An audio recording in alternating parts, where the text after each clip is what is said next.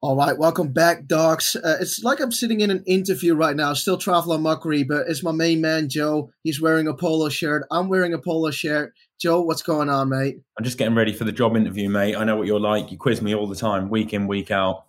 That's what it's like. Now, I thought well, maybe we have our uh, first sponsor chat after this one for the podcast. a sponsor chat. Too good to be true. Um, anyway, how was the week, mate? Any highs and lows? Uh, it, it, was all right actually. I mean, uh, feeling a lot better than what I was last week when I when we did it, and when I like just had COVID and I was dealing with the worst of the symptoms. I mean, getting back into the swing of things, feeling all right, but just taking it easy. That's uh, that, that's that's pretty much it, really. I mean, the uh, the lows are I've uh, I've got my pool I've been swimming in it, and you've seen what my technique's like.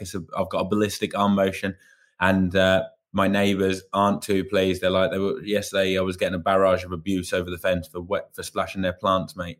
Like um, they're don't not. You miss, don't you miss like a lot of people in your lane when you're swimming? If you swim in your own pool. No, it's all right. It's it's pretty good. Like uh, have the tunes pumping, mate, and just bang it. Like, have you got? is it with underwater tunes or what? What is it with? Like what? How does you it like them bone conduction headphones? And then you can hear the music and stuff, so you can do it. But it's, uh, I yes, the other day I had techno. He came round the pool and we did. I, he did a set first, and uh, we were doing like nine one hundreds, like descending in sets of three. So it was like slow, medium, fast, three times through. And uh, when it was like I was ramping up the speed, so we were doing like five seconds, hundred quicker for each one. And then you kind of stand next to the side of the pool, we thumbs up like that. You know, like I mean, people can't see, but they thumbs up, and then they know when that's the end of the thing. And then I was timing his rest bit, but I mean, I'm getting a digital clock for it, but it's actually pretty fun. It's actually a lot more fun than what you'd think. Um, but it's tiring, and it's good because you can see his technique, you know, underwater. I mean, uh, mm-hmm. mine's not too pretty, so but I can uh, I can still see it, and I can I can try and sharpen it up. All right, that sounds uh, good. Then, any other lows, like a real, like a low, low one? A low, low one. Um, not really. No. Like, how about you?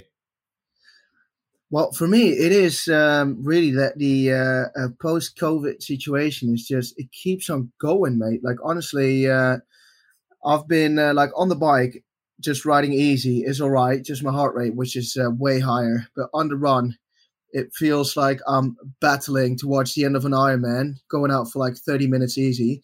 And in the pool, it's even worse. Like yesterday, I thought I was getting like heart attacks and everything. I was doing a, a swim I did 1500 meters easy. I couldn't even swim further than 200 meters, so my heart was about to explode. So I was like, all right. So I messaged this guy, a cardiologist, like, I want to get a photo of my heart because uh, it's actually worrying me a little bit. And I know what that. Speed were you going at for it to feel like that then? Made absolutely shocking. I was looking at the clock. I didn't wear a watch, but I was looking at the clock, and I think uh, coming in at 133s, 140s. Really? Uh, really? It's, uh, it's, it's insane. It's absolutely insane. And, uh, there was a guy in the pool and he was about 82 years old and he was battling next to me. And at one point he stopped and he said wow your technique looks amazing. I said did he really say that? Yeah yeah he said that. I said well what you say good job because my heart and lungs aren't. I said well i don't want to brag but i'm absolutely battling and i'm not sure if i can make it out alive. And then i had a little chat with him. He was 81 years old he was still like breaststroking uh, four times a week. He was uh, really looking fit like uh,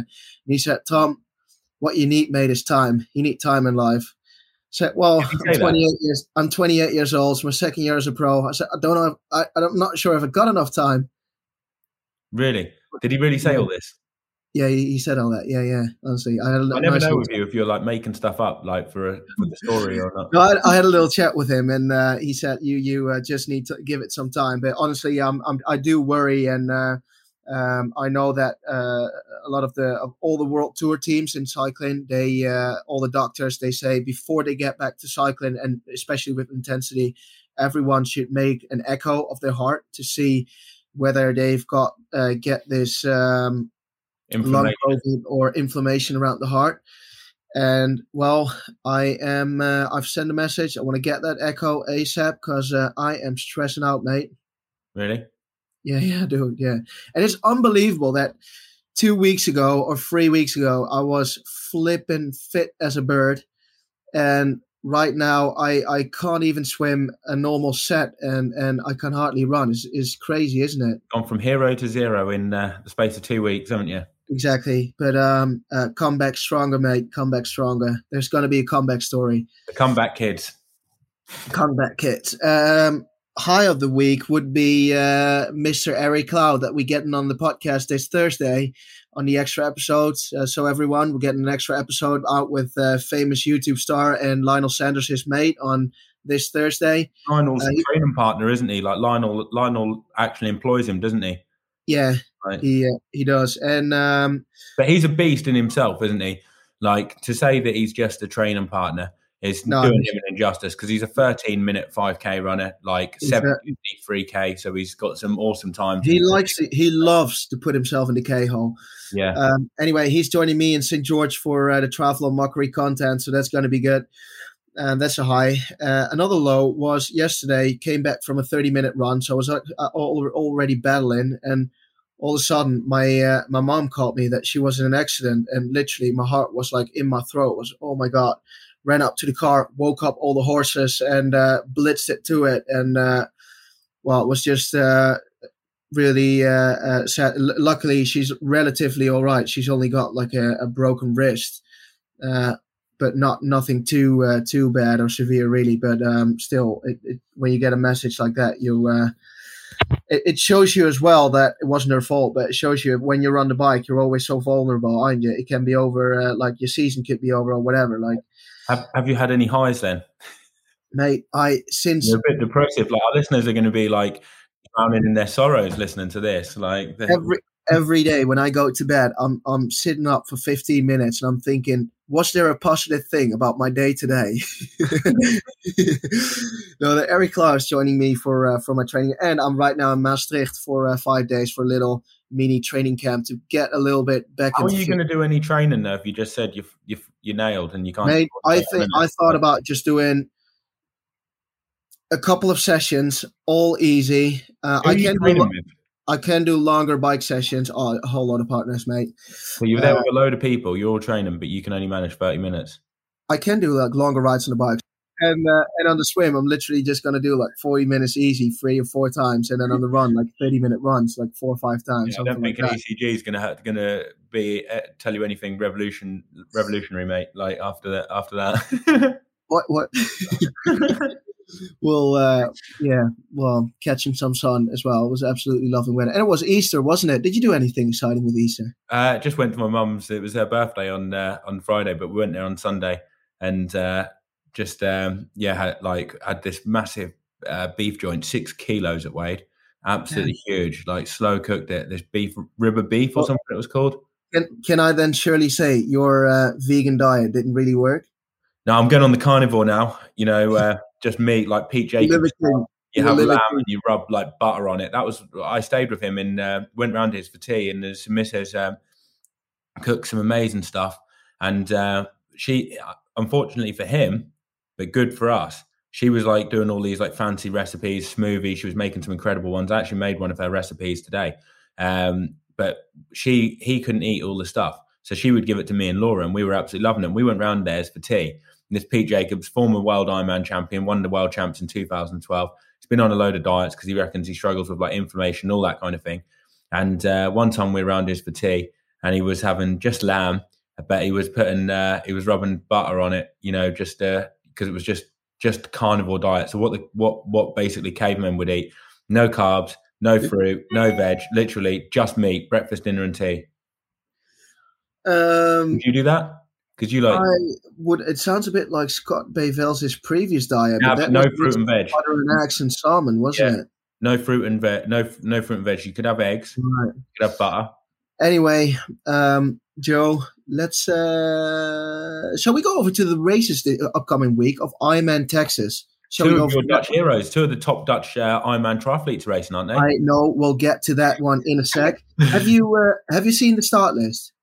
Um, yeah, I did see it. You uh, sent it to me. I think uh, it's got some it's got some hitters on there, and uh, yeah, like I say, to the top Dutch uh, Ironman triathletes. Now, I mean, you're uh, knocked up with COVID, mate. They're uh, going to have to fly the mantle, aren't they, and get the results.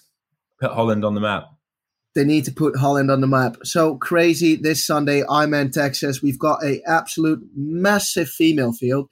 So about 31 females on the start lines. Start lines. And Joe, help me with this one because I've got a question.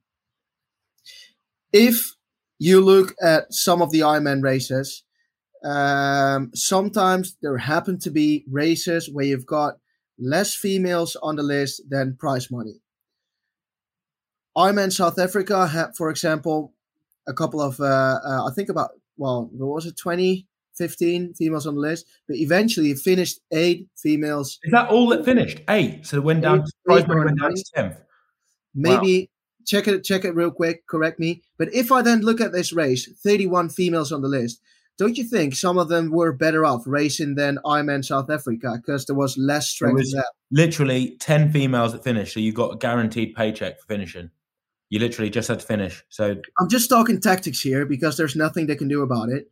If you can see Texas, 31 females on the on the list. Well, you didn't know that a couple of weeks ago, but you didn't know I'm in South Africa. I didn't have that many. Would you then say I would pick that race or not?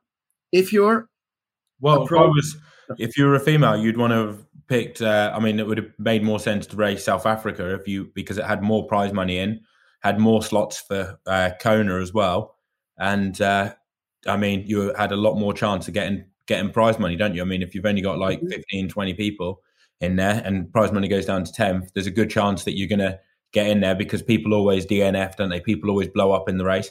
Also, I think the females get a much fairer race because the fields are generally smaller and a bit more spread out. It's more Definitely. like man on man. Almost every female was battling solo in Ironman South Africa. I wish that was like that in the men's race where you had a lot more down know, you, do, you do know everyone paid their part of the cookie before they start the run.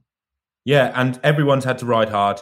They get onto the run, and it's a fair race. Like when it's the females' race, it's a lot more. The strongest female will generally come out on top, or the couple that are the strongest will rise to the top mm-hmm. because they don't really have the pace lines. I mean, that's probably why some of them struggle when they get to, say, a St. George, what we've got coming up, or a Kona, because then all of a sudden they do find themselves in pace lines and they never really have to do with that. Because I think, first of all, there's not that many decent females, you know, like top level. The depth is not there generally across all the females. And because there's too many races, the, the fields are generally spread out where you might get two or three decent girls at each mm-hmm. race, mm-hmm. but there's not enough to really form them pace lines because the depth, the difference between the abilities mm-hmm. splits out a lot more. But obviously, when you get the big races, then you've got 15, 20 girls that are decent, and then that's when you get the pace lines. But whereas the men's races, every race, it seems like you get these big pace lines, don't you? Now, I mean, generally, you're always getting five, well, ten people. Um, I don't want uh, like if I think back about a couple of years ago, and I would say 2018, I don't think it was that much strength and depth in the races that were going on back then, was it? Like the pace lines. No, I think there was. It's always been like that. I think, yeah, I remember when I did my first Ironman in like even in 2012, it was like we were in a pace line. There's about 15 people, but I think one thing that's made the biggest difference is back then, not many people were that up to date with aerodynamics. Now everyone's getting more aero. All the speeds are a lot higher, and then it's a lot harder to break away because everyone's going that bit quicker.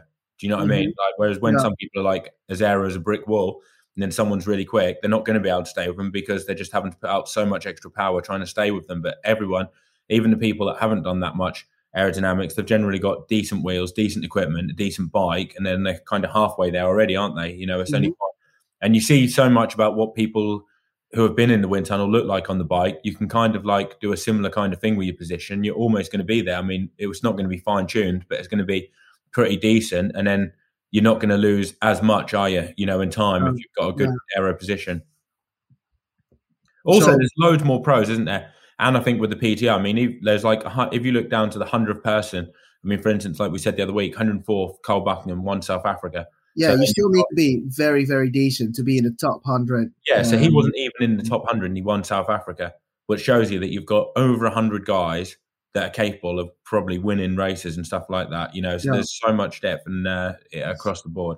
Um, anyway, in the blokes field, we've got 35, so we've got, what is it, like 40, 40, 40, 50 people on the list. That's uh, yeah. that's a big one. That's going to be uh, a nice swim. Are they actually going to broadcast this race? I didn't check yet. I haven't checked as well, but um, I hope so. But what day is it today? It's Tuesday. I don't know. We'll find out tomorrow. If people are listening to this, if they look on, if you start seeing Ironman videos pop up with the fighting chance, then you know they're going to broadcast it because they only they put that out for mm-hmm. all the races that they broadcast. So hopefully they will because it looks like there's a, a decent field for it. Um, yeah. So I, I, really hope they do. I mean, who my the favorite? I mean, the interesting one who I can see on the start list for the men's one is Magnus Ditlev. Really curious how Ben Hoffman is going to go. Well, yeah, Ben Hoffman, but I mean, like Magnus Ditlev's not even racing Ironman. That'll be. Oh yeah, yeah, yeah. This is going to be his first Ironman, isn't it? Felipe Azevedo. Um, I trained with him when I was out in Dubai. Really helped me with my swimming. He's an awesome swimmer. and He's been getting some good results in the half distances as well. He'll be getting out the front pack. Richard Varga. For that could be interesting because I mean, generally you get a fair race in America, but someone like Richard Varga, former from like first out the water in nearly every ITU race he did, like absolute fish. If he rips it up in the swim, an absolute fish. He is an absolute fish, mate. Honestly, like he's mega. Um, if he gets out the water first, if they do have their motorbikes, you know, which sometimes they do in races, or if he gets out in a small group, potentially that could be a bit of a, ga- a game changer. Who knows? Like you uh, you do get generally get a fair race in America, so I don't think it happens as much. I've actually done this race like four times, and although they say it's mega quick on this course, the road is like you get you basically have a little bit of a technical section for about ten miles where you're going load, along a load of back roads, then you get on this toll road.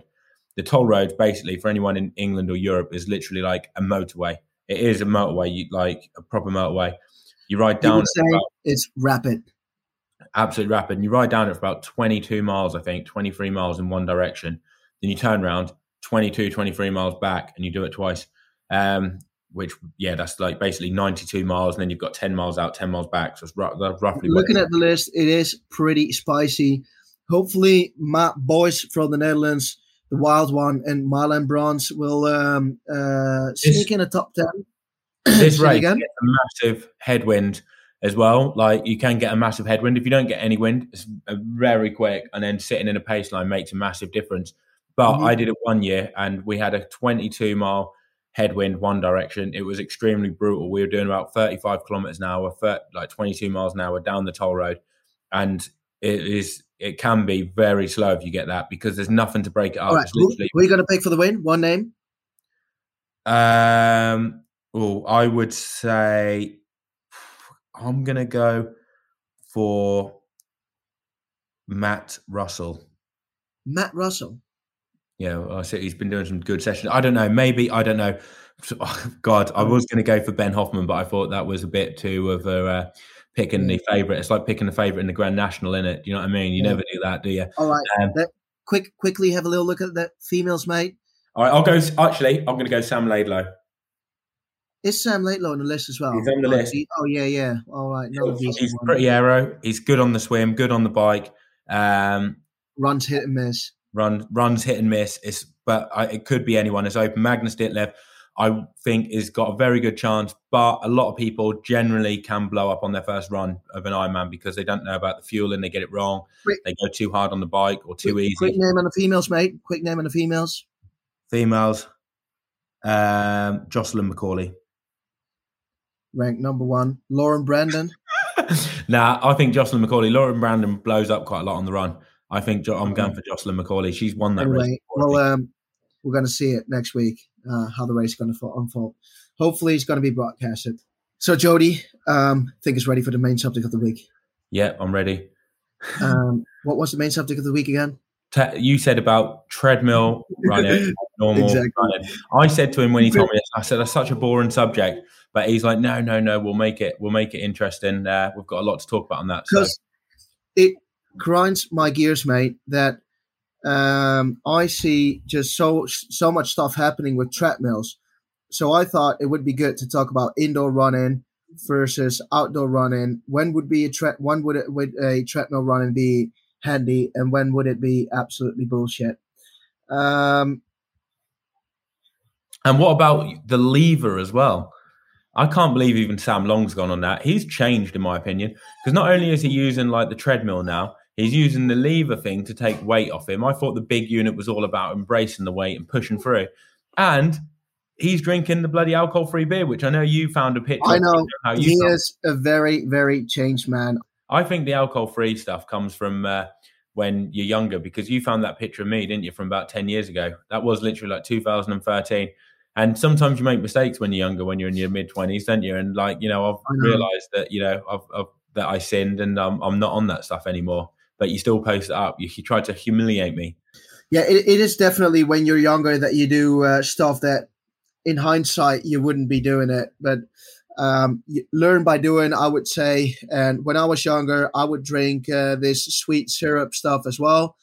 Um, so yeah, people change. But what, what's going on with these uh, running pants then? The the lever thing. Yeah, what's that? It's have you not seen it? What a load of them do. It's like they people say it's the I'm injured post on Instagram because when you see someone running with the lever, which is basically a cheap version of an AlterG, because obviously they cost like shitloads, like hundred grand or something. So basically, it's like a support system that you put on the treadmill, and it like pulls you up. It looks like it gives you a wedgie or something on it. You'll uh, uh, and it reduces some of your body weight. So obviously, you can run with like 10, 20 kilos or whatever less body weight, so you can run faster on the treadmill for less effort.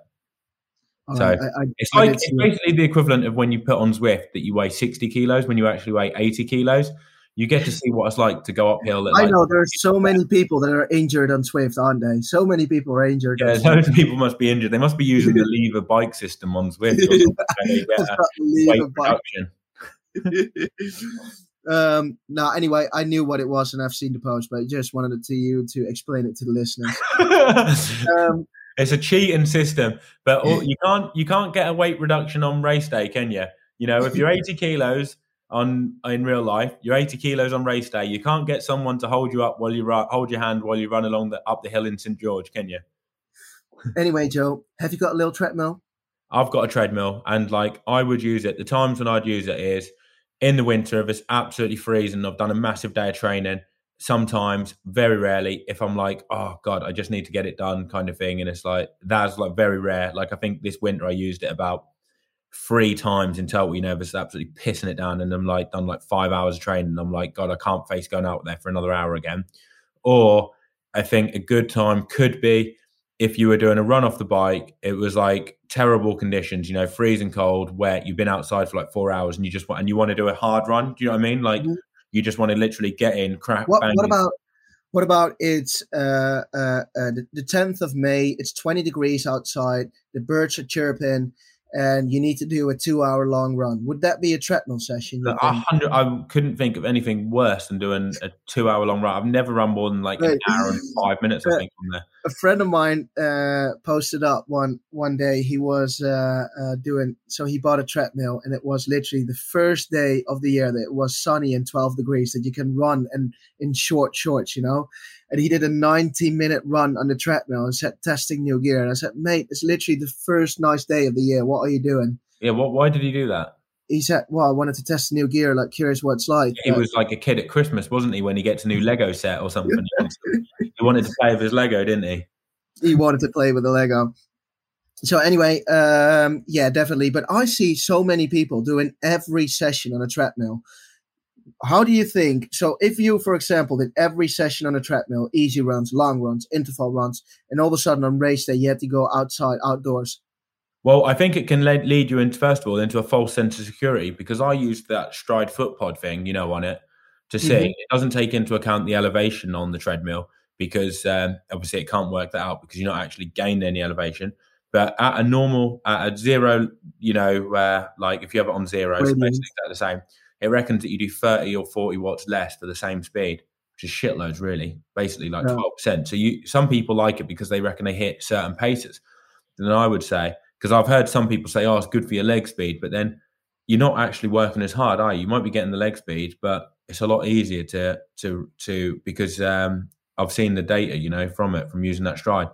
But what about if it's too sunny outside and you'd too be sunny. That, mate, I've never had to worry about it being too sunny outside. If it's too sunny outside, it's going to be boiling in my house, so there's no way I'd run on the treadmill. I haven't got air. Do you remember when the mozzarella was crying in Dubai when he was sitting on the treadmill? Oh yeah, the mozzarella wimped out in Dubai. The mozzarella who's talking now wimped out. We were doing a run set. Uh, luckily, I had the other top uh, Dutch pro, Mikel de Wiel, join me.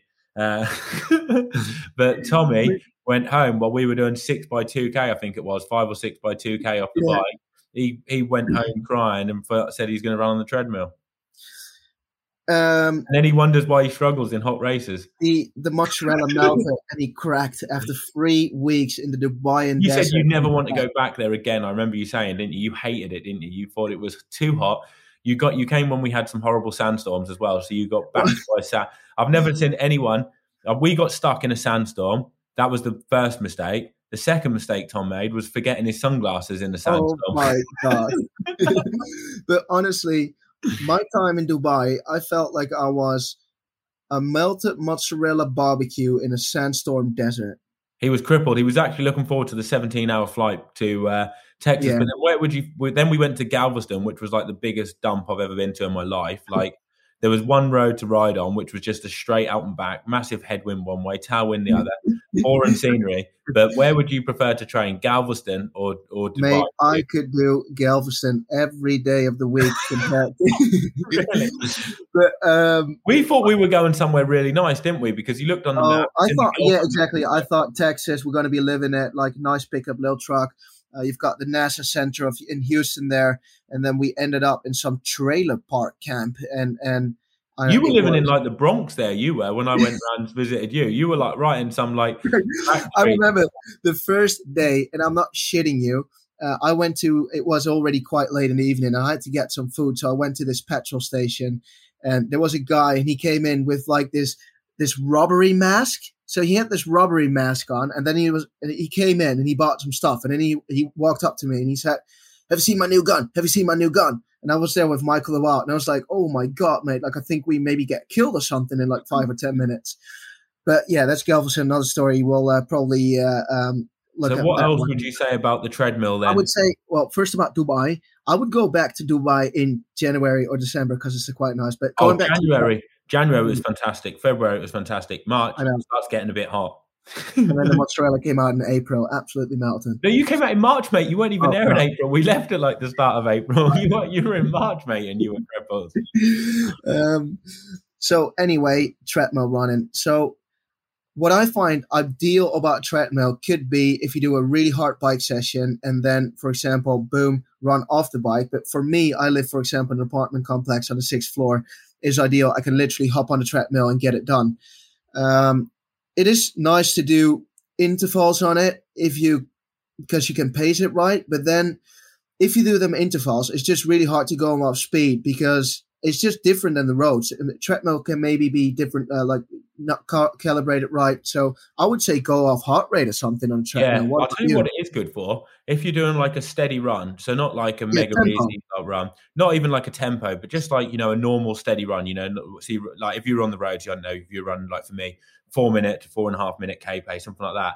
But like what I was doing on some of my runs was making it really hilly, like running mm-hmm. up like three, four percent gradients, you know, at a decent pace because then you could get your heart rate up a bit higher, but you didn't get the impact because mm-hmm. um, you're obviously running up a bloody hill. Do you know what I mean? Like five percent. Yeah. Sometimes I'd whack the gradient up to like eight or nine percent as well. So I'm running like I don't know, twelve k's an hour or something, but I'm working reasonably hard, and uh, that was really good because then I would just use the gradient. I'd keep the speed at a certain amount, and then I'd use the recovery as lowering the gradient. And then to make it a bit harder, if I wanted to get my heart rate back up again, I'd move the gradient up, and that was really good. You get like some good strength on that. Well, so that's um, I, I, but for a time-starved athlete, a, a, treadmill could be really handy because it's well, time-starved. They can still get out the door. Like it's not any hard. Yeah. You still got to put your run shoes, shorts, but, and a t-shirt on. Like what I meant to say is, what are they saving? Like thirty seconds going out the front door. Mate, it's all about the little ones. Right. no, well, um, for example, if they would go to the gym, do a gym session, and then like a short, easy run on a treadmill after, it's more of a cool down to get an extra run in. Or just run outside from the. Gym. I would say the majority of the runs, just do it outside, as long as it's nice weather. An int- like brick run on a treadmill is nice and is nice uh, tempo run on a treadmill would be nice, but I prefer to do it outdoors because outdoors is when you do the race. I think it depends where you lived on it. Like if you, if you live in Andorra or in Sierra Nevada, it would be quite nice to do well, Or if you live somewhere where it's like either ridiculously hilly, so you couldn't do a proper run off the bike like at a decent pace, like you would in a race, or if you live somewhere like on the centre of London, shitloads of traffic lights and people around, you know, then you would fear a hard one. You'd want to do it. So, but like if you live somewhere it's not too busy and you can get onto nice trails or roads or something like that, exactly. for then you know go for it. So the next time, if you want to hop onto the trap on a treadmill and you live in like a normal area, especially if you've got like and all that, you just look outside, and as long as it's not a meter of snow and minus twenty degrees or pouring rain, you just need to get them shorts and shoes on. Yeah, definitely. Jody, um, although this one sounded as a bullshit buster, let's go over to the bullshit buster. Yeah. What is the bullshit buster for this week? Well, now that we're talking about indoor training anyway. Oh, I remember. Yeah. What about bringing a kicker on a training camp? Well, riding indoors generally when it's nice and sunny outside. That is a bit crazy. Like, like I, I mean, crazy. That is very crazy, especially if you live somewhere where we do, where you don't, where sunny days are limited anyway. So to go yeah. and ride indoors is uh, almost like sacrilege, isn't it? You know, it's like cra- crazy. You want to be out there, you want to be catching the rays, yeah. getting the sun, don't you? Getting your vitamin how D. How did I get to this? Today I was scooping it around on the gram. You know how it goes. It's about half of my day. And I saw this hours on that today, didn't you? You were going from triathlete to triathlete to runner, back to swimmer, then exactly. to triathlete scooping, again. scooping, scooping, scooping the hashtags. Exactly, getting the cloud. Uh, anyway, um, I saw this triathlete, and he was riding. Well, what first, triathlete was it? We're not going to name names, mate. We're not like that. We, we never name any names. We just, we just, we're not like that. We're not. So anyway, it was about twenty five degrees and for a change, it wasn't windy where he was. Yet he was riding on an indoor trainer, literally just staring at the ground, riding. So he took an indoor trainer on holiday with him to a warm weather training camp. So we're not talking about someone that went to Sierra Nevada, are we? Where you might want to because you can't face riding up that mountain in snow again. This is yeah. someone who went like warm weather training, there's shorts and t-shirt weather. It's lovely, roads are great, and he took an indoor trainer with him because God forbid, it was a bit windy. It was probably doing a Justin Metzler, wasn't he? Where it was a bit windy outside, so we went indoors. Yeah. what about this one? Um, two weeks ago, again, scooping on the gram, and I saw this lad, also triathlete, professional, so doing it for his living, and he was doing a recovery ride. Recovery ride. It was nice weather outside. Recovery ride on a TT bike on a trainer in TT position he's just a beast, mate. He's, he's the next he's the next Filippo Ganna. Like you know, haters gonna hate, but like he he's holding aero. what, what what am I missing? Like, do I need to do my recovery rides where you normally go for an hour easy spin outdoors, like maybe even on a mountain bike and get a cup of coffee, or or what? What do you not ride the TT bike on the trainer for your recovery rides? No, not. I really. do that like you just have a coffee at home, don't you? Like you don't need to ride to the TT. You don't need to ride to the cafe, mate. Like you put on your race helmet as well, just to stay safe. This guy might be a time crunch triathlete. He might be. Uh, he might be working as well. You were going about time crunch triathlete. Might be. Might be. Where was he from? What country? That might explain it. Um, he could be Dutch. Oh, I was going to say he's um, definitely not British. Definitely not British. um, anyway, um, Joe, let's say that for you and me, it's a massive bullshit buster, isn't it? I, that would, I, you know, I think a session, an hour session, easy indoors, in a TT position while it's 20 degrees outside, a session like that would, would put me in a K hole instead of a session like six hours with 90% race pace efforts. That's, that, I would read. That hour on the TT bike as well, if you were going to the cafe, you could get to the cafe way faster on your TT bike as well. So you could get more cafe time in your day, couldn't you, as well, if you wanted exactly. to? That right? is just life hack. That is a life hack. That's a t- that is actually a, a hack for a time crunched athlete. Ride your TT bike on your easy days when you go into the cafe because race wheels, get, no gator skins, race wheels, uh, fast rims, uh, tires. Uh, Our friend on the training camp was wearing gate using gator skins, wasn't he? And he was struggling to keep up with you, weren't he? Yeah, he's losing watts, mate. He was losing watts. He couldn't believe the um, he was losing, was he? Joe, we've got a new subject this week, and I want to keep this one relatively short, but we're going to pick two names from the World Championship St. George. This week, we're going to pick Javier Gomez and well, Skye Moench. We just need to give them a bit more of an update. So, basically, in the lead up to St. George, we're going to pick a different male and a different female athlete each time we do the podcast, and we're going to go through how we think that athlete would what they what would need to happen in the race for them to come out victorious. So, how would they need their day to go? Who would they hope to be with at certain points during the race, and how we think that they would need to race or how the race would need to go in order for them to get their best performance and to ultimately get on the get on the top spot at the world champs. So yeah, back over to you, Tom. Joe, shall we uh, start off with the females? All right, we'll start off with the females. So Skye Moench, uh, absolute overall beast. Not really uh, uh, an exceptional swimmer or biker or runner, just steady overall. Has she um, chicked you yet? Or not? um, I don't think we've uh, raced each other. Not many have chicked you, have they? Because a lot of people. There was another podcast they were giving you abuse, and we looked it up, didn't we? And it's very, very rare that you get that you get chicked. Like I haven't got chicked yet. If you were identifying as a girl, you would probably be the favourite for St George. like, shall, we, shall we please not? Shall we please not say this? What? what? Let's go over back to the female show. How do you think Skye Moench should win St George? For Skye to win the race, she's not going to be right at the front, getting out the water with uh, some of the top girls. So, for instance, like Lauren Brandon, people like that. Um, she's hope she would hope to be out the water with someone maybe like a Jocelyn McCauley, so a strong mm-hmm. swim biker, someone like someone who she could work with in uh, in a bit of a in the pack.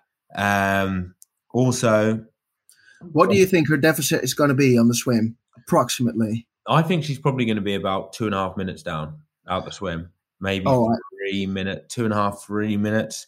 Um, so Lisa, her bike is relatively the stronger out of the two. Her bike's the strongest out of her three disciplines. If she was, if Lisa Norden had a bad swim, um, I think they could be together. That would be the ideal situation for Skye. Would be Lisa Norden just misses the front of the group. It's a shame mm-hmm. that someone like Laura uh, Lucy Charles isn't racing because uh, she would be ripping it up, and it would probably make it a faster swim, which might pay pay off for uh, Skye because then a few people might miss that front pack when mm-hmm. they try and claw onto uh, Lucy. But if ideally for uh, Skye, she would want to be out the water with um, Lisa Norden. You've also got um, Daniela Ryf, who mm-hmm. generally would swim quicker than Skye, but looking at how her races have gone over the last few races, you know, start of this year and end of last year, she hasn't got that aura of invincibility now, has she? So if Skye could get out the water with Daniela, she would need to ride hard. Basically, how Skye needs to win the race, I think, she needs to ride up through the groups. Looking at her run, I think it's fair to say that her run's probably the weakest. She's a good runner, but her run's the weakest out of the three disciplines. Um, and she wouldn't want to start the run. That's where she got caught up in the last couple of Ironmans, and she uh... yeah, like there's like she wouldn't want to start the run with Anne Haug. She wouldn't want to start it with Kat Matthews. She probably wouldn't want to start it with Laura Philipp. Definitely not. Daniela Ryf, maybe a 50-50 with how it's gone now. I think like ideally she wouldn't, but like if she could get away with Daniela on the bike and they could work hard, I think she'd be happy to take her chances with Daniela. That would be a mm-hmm. good one. But like people like she wouldn't mind starting the run with, who she could work with on the bike would be like Jocelyn McCauley. Um, that would be a good uh, person for her to get with. Um, also, who we mentioned before, who Lisa Norden, because mm-hmm. Lisa normally blows up a bit on the run. So that would be good. So basically, Skye needs to have a solid swim. She needs to get with some decent athletes on the bike, and they need to work together to bridge up to the front as quick as they can. Just solid bike run, swim bike run. Just yeah, and then she's probably going to get caught on the run, uh, or like hold. She anyway. To, well, uh, to the men's, Javier Gomez. Uh, we picked Javier to start off with because we think he's uh, a bit of an underdog nowadays. Well, not an underdog, but He's a bit under under the radar, isn't he? He's Joe? a favourite, but people aren't talking about him. So he's gone under the radar and just led people to think that he's an underdog. But with his Palmares, he's I think he's one of my favourites now because he's gone under the radar. I think he's been training really hard for this race. He's got a new coach with Dan Plews, based in New Zealand, who's been coaching like Jan van Berkel, who's improved a lot over the last two years. I think, exactly. Like, um, and they've been, from what I've seen on the ground, they've been training. To, they've they've been training together. One second. Fucking dogs. That's that's because we've got an Uber Eats order and they're trying to uh, they're on the prowl. All right, go yeah, So he's uh, got a new coach. He's been training with Jan van Berkel, and they've been just going under the radar. Like there's not been much hype what they've been saying. Um, they've been minding their own business. I've also heard on a podcast that he's been training at altitude a lot in Sierra Nevada, but he hasn't said anything about this. This is like you know. Yeah, but he's been. Uh, I saw him uh, in in Sierra Nevada. Well, I didn't see him personally, but posting it up on the ground because I was scooping around again.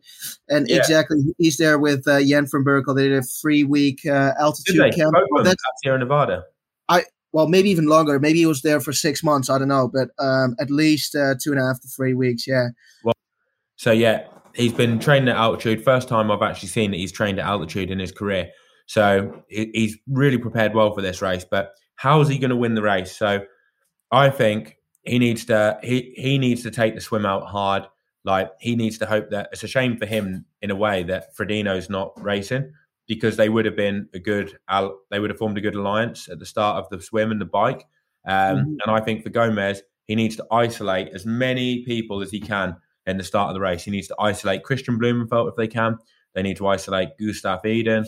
They need to isolate all these guys that are like the top runners. Um, and there's a few people that would have similar tactics to that. So Alistair Brownlee, I think he would want to go hard on the swim because they're really good swimmers themselves. And for them to, they need to use that strength to put some people that might be fringe front pack swimmers out the back door early on. Mm-hmm. So the people, like we said, Kristian Blummenfelt missed the front pack in uh, Dubai. I know he said he slipped, but if you're a real front pack swimmer, you could make up for that, which shows he is a front pack swimmer. But if something doesn't quite go his way, he can't bridge back up. Which, when you've got a lot of the top triathletes on the world championship start line, if he doesn't get a good start for that first 100, 200 meters and he gets blocked off, has he is he able to bridge up to him if you've got those guys drilling it at the front, going flat mm-hmm. out? Because then he's got to go even quicker, isn't he, to, to do that? So Gomez, fast swim. They need to isolate people. He needs to get out the swim. And ideally, he needs to have four, maybe five people with him. So you've probably got like Alistair, you would have had probably Frodeno, but obviously Frodeno's not racing anymore. You would ha- he would probably hope that he would have I mean, like normally in the 70.3s, you'd have a Kanute and a Sam Appleton, but they're not racing, obviously, Ironman, are they? So Daniel Bækkegård, really, he's racing, really good swimmer, good cyclist. So he, they'll hopefully have him. So they need to get in a good working group, five people, and mm-hmm. they need to keep the pressure on. The downside with Gomez is the biking was his worst part of the race. I don't know how he's improved at the moment because it's been a long while since he raced an Ironman. So he did did a half distance in 2022. The uh, you can't read anything into that. It was in the middle of nowhere, wasn't it? I know it was in the middle of nowhere, and then uh, we did question uh, his position on the bike back then. So it is quite curious to see how he's going in St George on the bike because it's also going to be his first full distance since 2019. Yeah, so he needs to, but for him to win, needs to get in a good working group. They need to work hard. They need to keep the pressure. Ideally, for them, they would have dropped Blummenfelt on the on the swim. If they haven't done mm-hmm. that, that puts a big spanner in the works because if they've got Blummenfelt, they might want to keep the pressure on the bike, which would be great in terms of putting time into Gustav Iden and people like Sam Long, Lionel Sanders, and all those guys. But then they're going to be towing Kristian Blummenfelt probably along with them on the bike, which mm-hmm. they don't really want to do. So he would ideally, for him to win, they would drop Kristian as well. They need to put pressure on the bike. He needs to work hard on the bike, but sensibly. They all need to share the same alliance of what they need to do. And then I think he needs to get on the run. And I think potentially he could be one of the fastest runners in the race. You know, he's raced really well over the 70.3 distance with the coach that he's got and looking at how that's helped Jan van Berkel.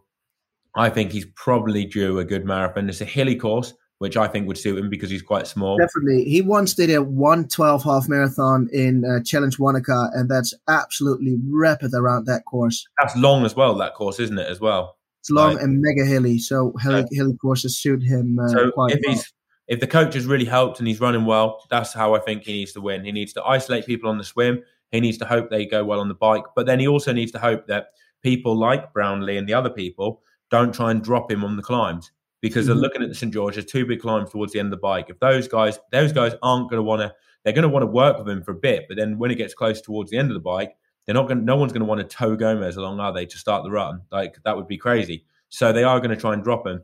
He needs to hope that his bike's strong enough that he can stay with them on the climbs. Like there's two big climbs. I think what first one comes about 110 k's in. The second one, Snow Canyon, the harder one, the two. You go up and then you just drop down into transition. So he's going to have to hope that he's got the bike legs that he can stay with them on the climbs, which uh, has generally been his vulnerability over the over the past few years, and then mm-hmm. do a mm-hmm. good marathon. If he has to dig too deep on the climbs to stay stay with them, then it could uh, massively affect his run.